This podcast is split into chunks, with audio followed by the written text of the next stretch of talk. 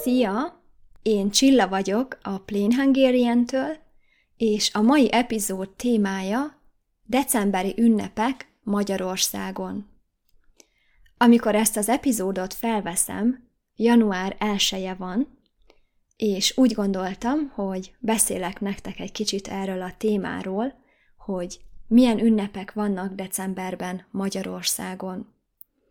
Mire ez az epizód kimegy, már december 14-e lesz, szóval lehet, hogy egy kicsit már késő lesz, de többen kérték, hogy beszéljek erről a témáról, ezért mindenképpen szerettem volna csinálni erről egy epizódot. Egyébként, ha neked is van ötleted, hogy miről hallanál szívesen podcast epizódot, írd meg nekem Facebookon, Instagramon, Kofin, vagy az epizód alatt a Spotify-on. Na, és akkor ennyi volt a bevezető, most vágjunk is bele a témába.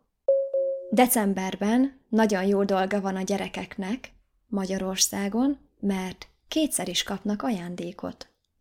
Először december 6-án a Mikulástól kapnak ajándékot, aminek a neve a Mikulás csomag.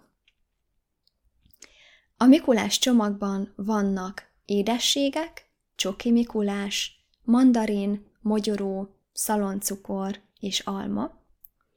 Viszont azok a gyerekek, akik nem viselkedtek jól az év során, ők virgácsot kapnak a krampusztól. Amikor gyerek voltam, sok Mikulás csomagot kaptam, mert kaptam Mikulás csomagot az iskolában, a testvérosztályomtól, az osztálytársamtól, a menzán vagy ebédlőben, és otthon is. Szóval nagyon sok Mikulás csomagunk volt, és az otthoni Mikulás csomagot úgy kaptuk meg, hogy december 5-én este ki kellett tisztítani a cipőnket vagy csizmánkat, és azt ki kellett rakni az ablakba, és reggelre ott volt az ablakban a Mikulás csomag. Az iskolában a testvérosztály program úgy nézett ki, hogy az elsősöknek vagy első osztályosoknak a negyedikesek voltak a testvérosztálya, a másodikosoknak az ötödikesek, és így tovább. Szóval amikor én elsős voltam, akkor a negyedikesek jöttek hozzánk, mikor másodikos voltam, akkor ez az osztály már ötödikes volt, és így tovább. És amikor én voltam negyedikes, akkor én mentem az elsősökhöz az osztályommal. Szóval megjött hozzánk a testvérosztály, volt egy Mikulás és két Krampusz is velük, és közösen elénekeltünk néhány Mikulás dalt, és aztán minden gyerek egyesével megkapta a Mikulás csomagját. A Mikulás mindenkinek mondott pár szót, például ilyeneket, hogy legközelebb ne felejtsd otthon a tornazsákodat, vagy hogy figyelj jobban matekórán, vagy hogy nagyon ügyesen mondtad ma a verset, meg ilyesmik, és én mindig le voltam nyűgözve, hogy hogy tudhat ennyi mindent rólunk a Mikulás? Pedig akkor még nem is tudtam, hogy a Mikulás valójában az egyik iskolatársam volt. Egyébként onnan tudta ezeket a dolgokat a Mikulás, hogy a tanárok előre megmondták a Mikulásnak, hogy melyik gyereknek mit kell mondani. Szóval ezt nagyon szerettem, mert nagyon jó hangulata volt a közös éneklésnek, és egyébként az egész osztályom nagyon szeretett énekelni. Emlékszem, hogy amikor énekóra után mentünk a menzára, akkor sokszor egész úton azt a dalt énekeltük, amit előtte énekórán tanultunk. Az osztályban, az osztálytársak között a mikulásozás úgy nézett ki, hogy minden gyerek nevét felírtuk egy kis cetlire, egy kis papírra, és ezekből a kis cetlikből húztunk, és akinek a neve a papíron volt, annak kellett ajándékot adni.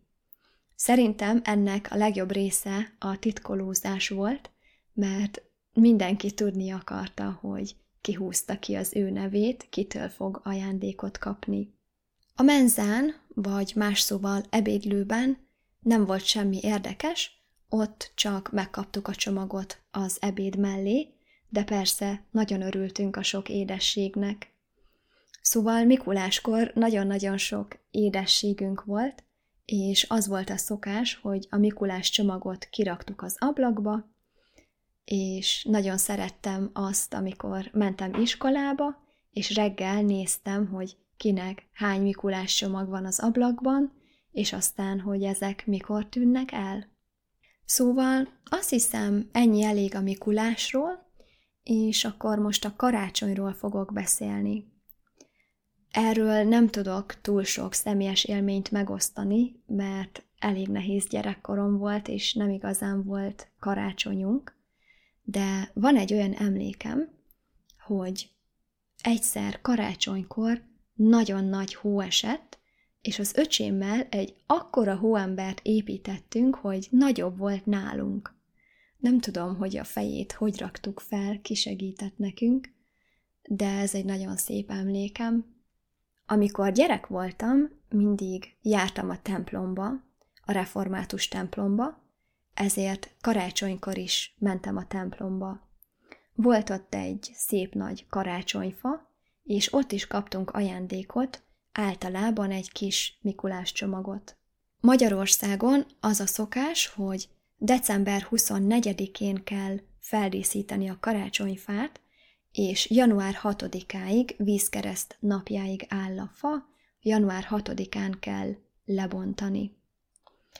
A szülők egyébként azt szokták mesélni a gyerekeknek, hogy az angyalkák hozzák a karácsonyfát, szóval a szülők titokban megveszik a karácsonyfát, december 24-én este titokban feldíszítik, és amikor kész van, akkor egy csengővel csengetnek, és szólnak a gyerekeknek, hogy jöjjenek gyorsan, mert megjött a karácsonyfa, meghozták az angyalkák.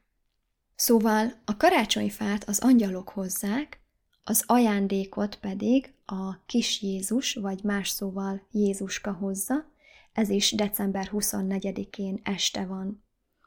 Szóval 24-én van az ajándékozás, a karácsonyfa díszítés és a templom, reformátusoknak istentisztelet, a katolikusoknak pedig éjféli mise van. Karácsonykor a tipikus karácsonyi ételek halászlé és a töltött káposzta, a desszert pedig a beigli, ami lehet diós vagy mákos. A december 25-e és 26-a is ünnep Magyarországon, karácsony első és másnapja, ilyenkor szokták a rokonok meglátogatni egymást és megajándékozni egymást, szóval a december 25-26 munkaszüneti nap nem kell menni dolgozni. Karácsonykor a karácsonyfára szaloncukrot is szoktunk tenni. A szaloncukor csokiba mártott édesség, amit régen papírba, most már műanyagba csomagolnak. Szóval a szaloncukrot is felszoktuk tenni a fára, ez is díszítés, és szerintem minden családban beszokott ez következni, hogy valaki vagy valakik titokban leeszik a szaloncukrot a fáról, és aztán jön valaki, és kérdezi, hogy ki ette le a szaloncukrot a fáról? Te etted meg az összes szaloncukrot?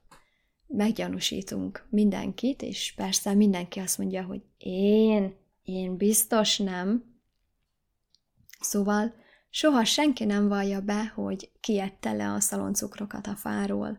Szerintem ez nagyon sok családban megtörtént.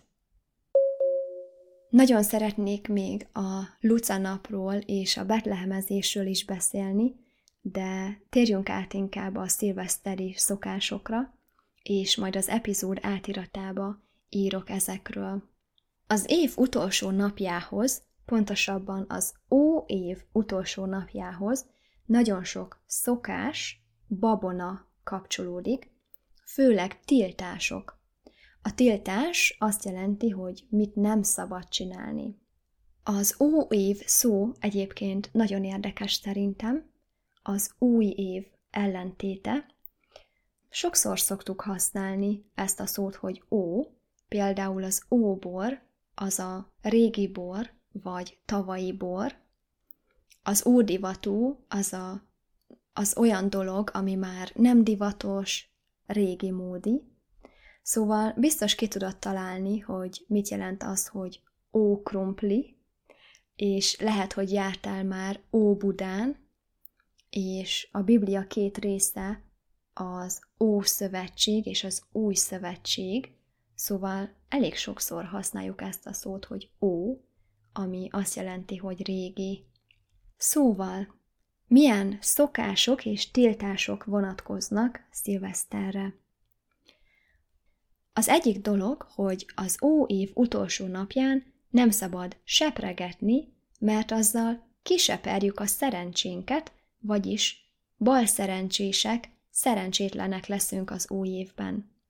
Mosni és varni sem szabad, és nem ajánlott orvoshoz menni, vagy orvost hívni sem, mert akkor egész évben betegek leszünk az új évben.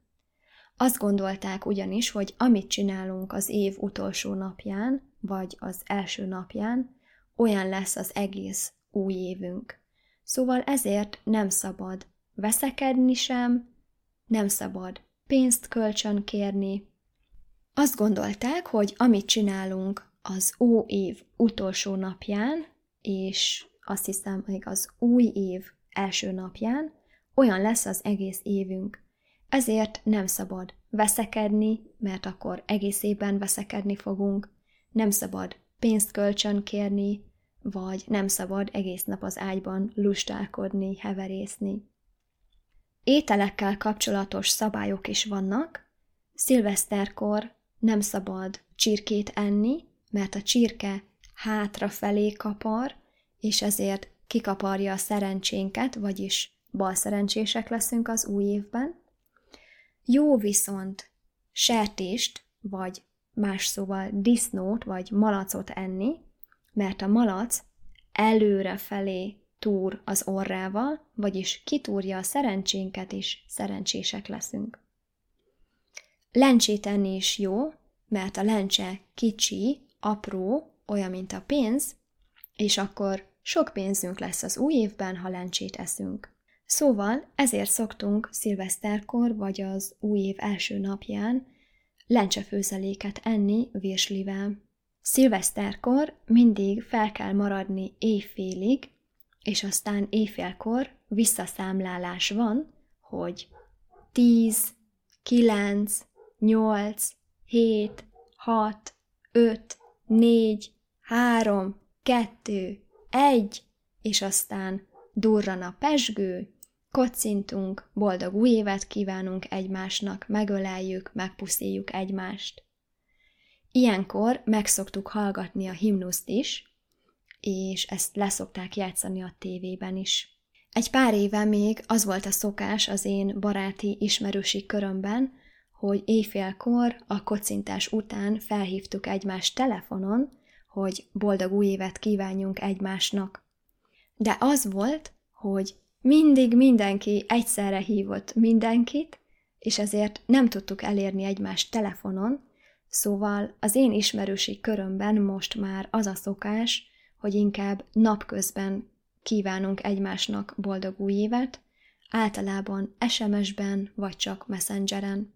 Szilveszterkor nagyon sokan szeretnek petárdázni vagy tűzijátékozni, ami nagyon hangos, és a kutyáink nem nagyon szeretik, de igazából ez is egy régi babonához kapcsolódik, mert régen azt gondolták, hogy szilveszterkor hangosnak kell lenni, nagy zajt kell csapni, mert a nagy zaj miatt majd elmegy az ó év, és elmegy a gonosz, ezzel tudjuk elűzni az ó évet és a gonoszt.